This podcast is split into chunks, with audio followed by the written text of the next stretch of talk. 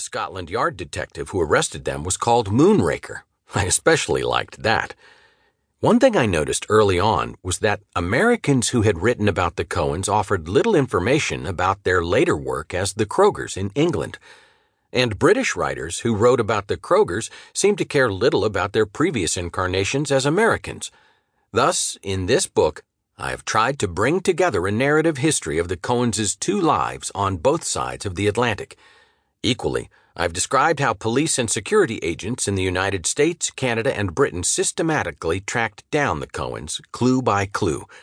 Writers often concentrate on the political ideology of spy cases and ignore the work of the spy catchers. But in a chase, I think the role of the hound is just as thrilling as that of the hare. In the course of my research, I learned a lot about spying, about the Spanish Civil War, the two world wars, and some truly fascinating characters I would like to have had a drink with. At times, the well ran dry. Other times, there was a flood. That's why I like research. But most of all, I like the writing. I don't agree with what the Cohens did, but I do think they led intriguing lives. I've always believed that contradictions in character are the things that make people interesting. You'll find plenty of those here. Introduction the long twilight struggle. Imagine that a trusted colleague bursts into your living room one steamy afternoon and informs you that you must give up the life you now enjoy, not to die, at least not in the foreseeable future, but to immediately abandon everything and disappear. You refuse. This is your hometown. You have a job and a comfortable apartment in a quiet neighborhood. You have favorite cafes, parks, theaters, sports teams. You have your books, your clothes, your favorite records and photographs. A lifetime of memories here. Most of all, you have your family and friends. But here's the problem.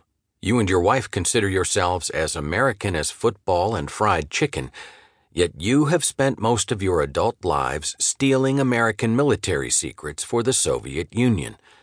That makes you both spies of the first order, not killers or saboteurs, but thieves, and good ones. You've never been arrested or even suspected of doing anything illegal, but now your amazing run of luck has ended. Your fellow agents are being rounded up.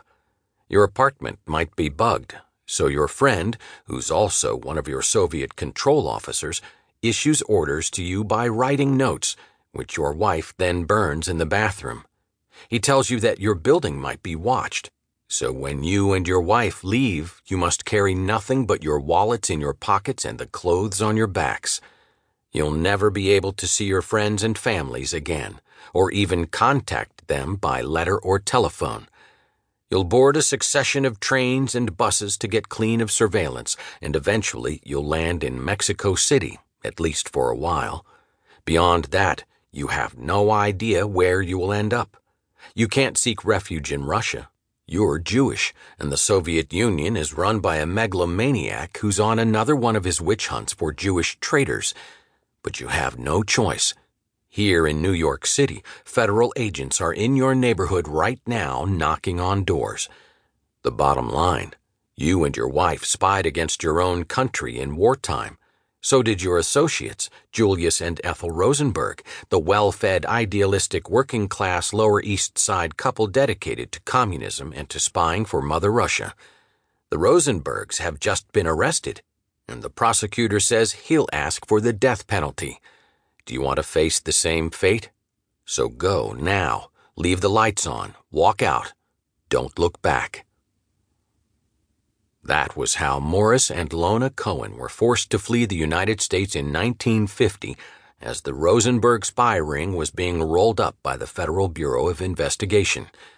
The Cohens were a New York couple who ran a North American spy network that in 1945 was the first to deliver a complete diagram and description of the Allied atomic bomb to the Russians. That made them members of a select society of spies, the creme de la creme of espionage. They continued spying for the Soviets into the 60s, through some of the most turbulent decades in espionage history. The Soviets gave the Rosenbergs money and ordered them to leave the United States just before they were formally charged.